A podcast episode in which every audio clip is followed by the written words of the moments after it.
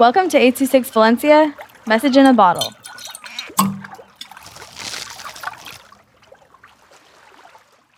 King Carl in Bubble Kingdom by Mayari with 826 Valencia.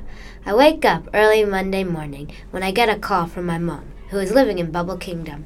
Ring, ring, ring. When I pick it up, she says, Hello, you haven't visited in a long time. Maybe you can't visit soon.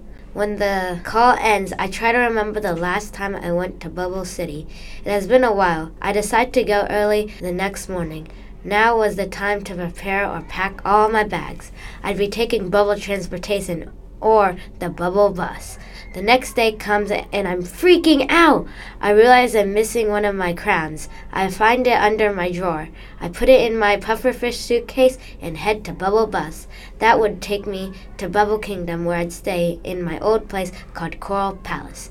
It took one hour for me to get to Bubble Kingdom, where I was greeted with a loud bubble copter.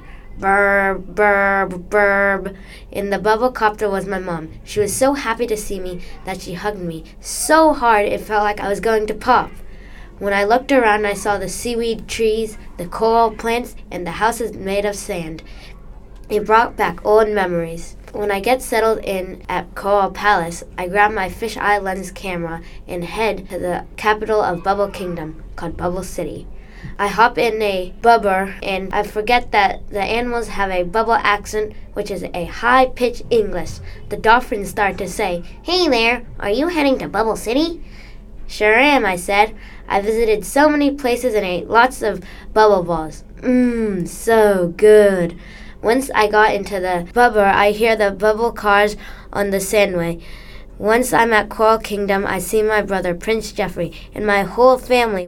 What a surprise! They said they were not coming. The surprise shocked my body. Prince Jeffrey says, Yo, what's up, big bro? I was so happy I gave my whole pufferfish family a big hug. All the love was piercing through me, and my heart started to beat faster. They bought souvenirs from where they came from. I was feeling bad because I didn't bring anything from anywhere I went, and I went to lots of places. When they see my sad face, they say, What's wrong? Do you not like them? I feel even worse now. They think I don't like them. I say, No, I love them. It's just I didn't bring anything for y'all. Grandma Puff says, It's okay, we don't mind. We just want to see you. I feel a lot better, and we have an amazing feast. The next day, I was leaving. I felt as warm as the sun. 826 Valencia is a non-profit organization dedicated to supporting under-researched students with their writing skills and to helping teachers inspire their students to write. Our services are structured around the understanding that great leaps in learning can happen with one on one attention and that strong writing skills are fundamental to future success. If you want to hear more podcasts or learn more about the organization, visit us at 826valencia.org.